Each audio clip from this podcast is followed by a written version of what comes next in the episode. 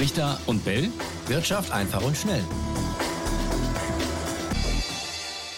Ja, und damit auch heute ganz herzlich willkommen zu einer neuen Folge Brichter und Bell Wirtschaft einfach und schnell. Und das ging schnell. Nur wenige Monate nach Börsengang steigt Porsche in die höchste deutsche Börsenliga auf. In den DAX. Das Unternehmen wird Puma ersetzen. Noch vor Weihnachten soll das Ganze geschehen. Und wir wollen euch heute mal so ein bisschen erklären, wie es dazu kommen konnte. Äh, Raimund, ist das ein kometenhafter Aufstieg oder war das abzusehen oder ist es beides? Also wir haben ja schon darüber gesprochen gehabt, dass eine DAX-Aufnahme ansteht, dass es so schnell geht.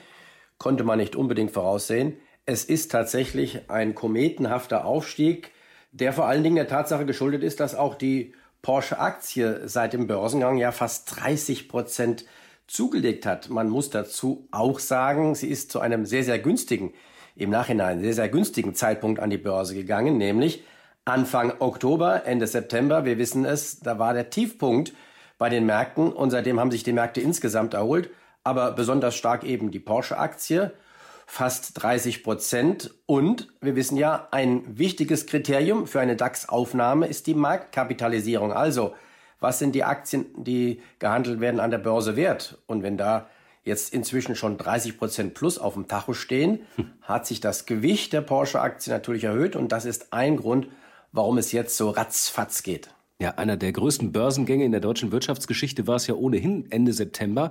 Du hast es gesagt, seitdem die Aktie, ich glaube, von 82 Euro auf knapp 106 Euro.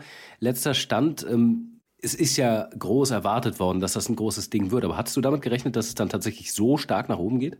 Ähm, wie gesagt, die Hälfte dieses äh, kräftigen Anstiegs ist vermutlich darauf zurückzuführen, dass die Märkte insgesamt sich erholt haben. Mhm. Aber äh, Porsche hat da nochmal doppelt stark zugelegt. Ja. Luxus ist tatsächlich ähm, gefragt, auch in der Krise, auch darüber haben wir ja schon gesprochen. Und ähm, die Frage ist tatsächlich, ob Porsche jetzt als Autoaktie zu werten ist oder aus, als Luxusaktie, vielleicht auch als beides. Also da spielt äh, beides auf jeden Fall eine Rolle. Autoaktien können wir ja äh, vergleichen, die haben sich seitdem nicht so gut entwickelt. Also auch die VW-Aktie, VW ist ja noch an Porsche beteiligt. Mhm. Die hat zwar auch zugelegt seit dem äh, Tief Anfang ähm, Oktober, aber allenfalls die Hälfte. Ja, und es ist spannend, weil durch diese ähm, durch dieses Hin- und Herschieben wird der DAX ja immer autolastiger, oder? Wie ist das denn jetzt einzuordnen? Ich meine, eigentlich soll er ja die deutsche Wirtschaft und die erfolgreichen Unternehmen alles äh, ganz gut abbilden in einem, in einem guten Mischverhältnis. Jetzt sind es aber wirklich viele Autounternehmen mittlerweile, oder? Naja, insgesamt sieben von 40. Ähm, ja, das geht noch, meine ich. Ähm, die Autoindustrie spielt ja auch eine wichtige Rolle und die Zulieferindustrie auch mhm. in Deutschland auch fürs Wirtschaftsgeschehen. Also ich denke, das lässt sich machen. Und wie gesagt, Porsche ist ja, soweit ich es überblicke, dann auch die einzige Luxusaktie im DAX. Da gibt es ja andere Börsen, zum Beispiel in Frankreich, wo es äh, wo viele Luxusaktien gibt. Diese Börsen sind auch noch besser gelaufen. Also wie gesagt, Luxus äh, läuft und da könnte Porsche auch weiterhin von profitieren. Tja, Puma rutscht ab in den MDAX. Ja. Ich weiß nicht, ob die Luxusschuhe machen oder Luxussportartikel, keine Ahnung. Ich habe äh, sowas noch nicht gesehen bei denen. Auf jeden Fall, äh, selbst wenn sie es täten, wird sie nicht helfen. Sie müssen runter. Das Ganze ja vor Weihnachten, äh, Mitte, Ende Dezember. Ähm, und dafür ähm, gibt's noch mal eine weitere äh, Rochade, quasi Warta, der Batteriehersteller, der rutscht dann in den S-DAX. Auch da lief es ja nicht gut. Die hatten ja irgendwie im September das Jahresziel kassiert, 500 Mitarbeiter in Kurzarbeit geschickt. Also da ist immer, wenn, wenn eine Sache ins Rollen kommt, trifft es auch immer viele andere Unternehmen. Aber Raimund, und das haben wir auch schon öfter besprochen, bei diesen ganzen Aufstiegen, Abstiegen, das ist vor allem für Leute interessant, die zum Beispiel mit einem ETF den DAX besparen, mit einem, weiß nicht, einem Sparplan 50 Euro im Monat. Ähm, die haben demnächst dann auch Anteile an Porsche, oder? Diese Porsche-Aktie. So ist es. Also die müssen auch gar nichts tun. Ähm, wer einen DAX-Sparplan hat, der hat äh, demnächst dann ab äh, 19. Dezember automatisch auch die Porsche AG-Aktie mit drin. Also auch diese Autos, die man sich normalerweise äh, wahrscheinlich nicht leisten kann. Man hat sie dann zumindest als Aktie. Und dass es inzwischen auch zwei Porsche-Aktien gibt im DAX, das haben wir ja schon besprochen. Die andere, die Porsche SE, ähm, hat aber nichts direkt mit dem Autobauer zu tun, sondern es ist indirekt. Die hält eine große VW-Beteiligung und auch jetzt auch eine Beteiligung an Porsche. Also äh, das ist dann doppelt gemoppelt.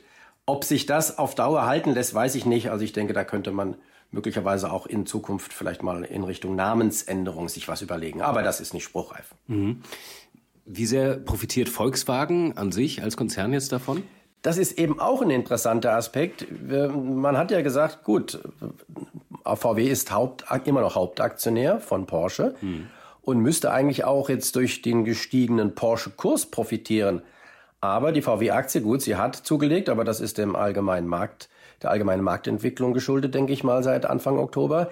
Und die VW-Aktie hinkt da tatsächlich hinterher. Die Frage ist, ob da die Börse nicht alles eingepreist hat, äh, nichts berücksichtigt hat, was bei Porsche da gut gelaufen ist. Denn äh, der Anteil, den VW an Porsche hat, ist ja jetzt auch viel mehr wert als zum Börsengang.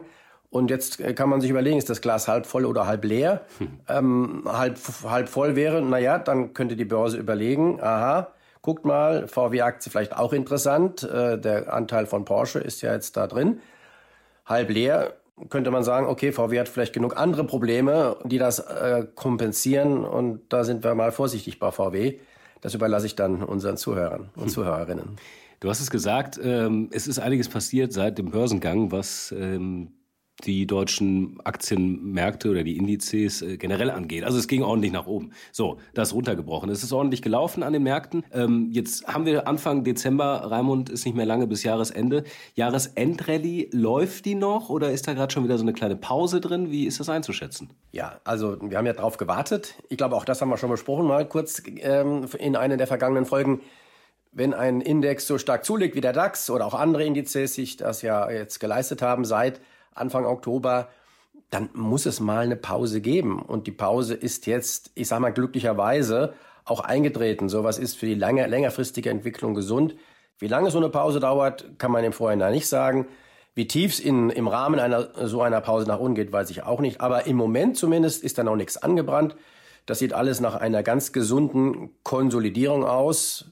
Es könnte also nach Abschluss dieser Pause dann noch mal weiter nach oben gehen. Stand jetzt. Man muss an der Börse immer vorsichtig sein. Ja, ja, ja. Du weißt ja, wie schnell sich sowas ändern kann. Das ist so. Ja. Äh, wir, wir machen auf jeden Fall einen Jahresausblick 2023. Das haben wir ja, äh, ist ja schon äh, gute, gute Tradition bei uns. Den machen wir aber im Januar. Ne? Du sagst ja, du willst immer die finalen Börsenstände haben, damit du quasi auch einen guten Ausblick geben kannst. Genau. Ähm, Fazit machen wir natürlich auch noch in der nächsten Folge dann, glaube ich. Oder vielleicht auch im Januar müssen wir nochmal uns überlegen. Können wir überlegen. Vielleicht, vielleicht fragen wir auch mal äh, unsere User und Userinnen. Ja, das sowieso. Was die meinen. Ob wir einen extra Rückblick machen sollen. Denn es war ein echt interessantes Jahr, auch wie wir es begleitet haben, finde ich und ob wir dann einen Ausblick extra machen. Aber das lassen wir mal die Leute draußen entscheiden, an den Mikros, beziehungsweise an den Lautsprechern. Was sind die Themen, äh, Raimund, für die nächsten Wochen? Wird das jetzt äh, so ein bisschen aus, ausplätschern, vor sich hin plätschern bis zum Jahresende? Oder gibt es da nochmal äh, Fallstricke, die da kommen könnten, die das Ganze nochmal ein bisschen bewegen könnten? Oder ist jetzt schon so ein bisschen Ruhemodus angesagt? Weil ich meine, die Krisen generell, die da äh, um uns rumtoben, die haben ja auch jetzt in den vergangenen Wochen nicht mehr so viel Impact gehabt. Ja, genau. Hauptthema das haben wir ja Gott sei Dank am Jahresanfang auch besprochen, ist natürlich die Politik der Notenbanken gewesen. Die hat auch maßgeblich da zu diesem Verfall der Kurse beigetragen, der jetzt zu einem Großteil ja wieder aufgeholt worden ist. Da wird es tatsächlich darauf ankommen, ob die Spekulation, die zuletzt im Markt war, dass zum Beispiel die US-Notenbank eine ruhigere Gangart bei den Zinsen einlegt, also nicht mehr so stark erhöht, und ich lege ja ganz viel äh, Wert drauf, das weißt du, das wisst ihr da draußen, auf die Bilanzsumme der amerikanischen Notenbank, die bis jetzt ein wenig ähm, eingeschränkt worden ist, aber noch nicht übermäßig stark.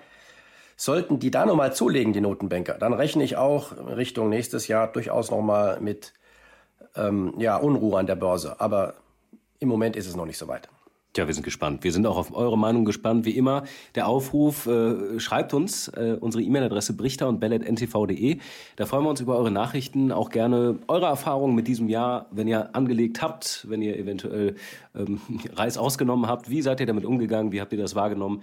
Ähm, ja, und was hättet ihr gerne von uns mit Blick auf einen Jahresausblick oder auch ein Fazit für 2022? Wir freuen uns immer über eure Nachrichten und äh, in diesem Sinne würde ich sagen, Raimund, machen wir einen Deckel drauf für heute, oder? Das tun wir. Zu gewinnen gibt's leider nichts. Äh, können also keinen Porsche ausloben hier als Hauptgewinn.